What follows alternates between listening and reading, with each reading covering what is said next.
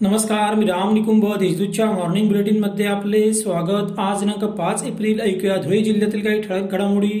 राज्याचे सार्वजनिक आरोग्य व कुटुंब कल्याण मंत्री नामदार राजेश टोपे हे दिनांक पाच एप्रिल रोजी जिल्ह्याच्या दौऱ्यावर येणार असल्याची माहिती जिल्हा प्रशासनाने दिली. दुपारी साडेतीन वाजता कोरोनावर उपाययोजनांबाबत त्यांच्या उपस्थितीत बैठक होईल. त्यानंतर जिल्हाधिकारी कार्यालयात आढावा बैठक होणार आहे. नगाव तालुका धुळे येथील योगेश पाटील या युवा शेतकऱ्याने सेंद्रिय पद्धतीने लागवड केलेल्या वांग्यांची घरपोच विक्री सुरू केली आहे. बाजारात चांगला दर न मिळाले त्यांनी हा उपक्रम सुरू केला. शेताच्या बांधावरही मोठ्या प्रमाणात वांगी विक्री होत असल्याचे त्यांनी सांगितले.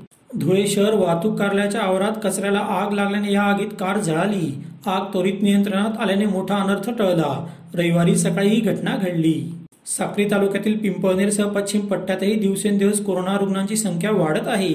या पार्श्वभूमीवर पिंपळनेर ग्रामीण रुग्णालयात ऑक्सिजनयुक्त सत्तावीस बेडचे कोविड केअर सेंटर सुरू करण्यात आले. त्याचे उद्घाटन रविवारी आमदार मंजुळा गावित यांच्या हस्ते करण्यात आले. धुळे शहरातील पोलीस मुख्यालयात police police covid care centre तयार करण्यात आले आहे. ऑक्सिजनसह आठ बेडची येथे व्यवस्था करण्यात आली आहे. पोलीस अधिकारी कर्मचारी व त्यांच्या कुटुंबियांसाठी तातडीची सेवा म्हणून ही व्यवस्था करण्यात आली.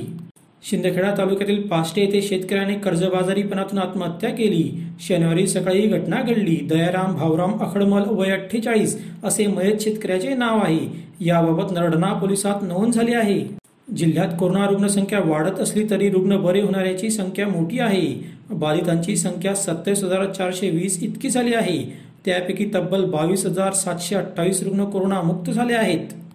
अशा होत्या आजच्या ठळक घडामोडी सविस्तर बातम्यांसाठी वाचत रहा दैनिक देशदूत व ताज्या बातम्यांसाठी भेट that W W W dot Deshdoot dot com संकेतस्थळाला.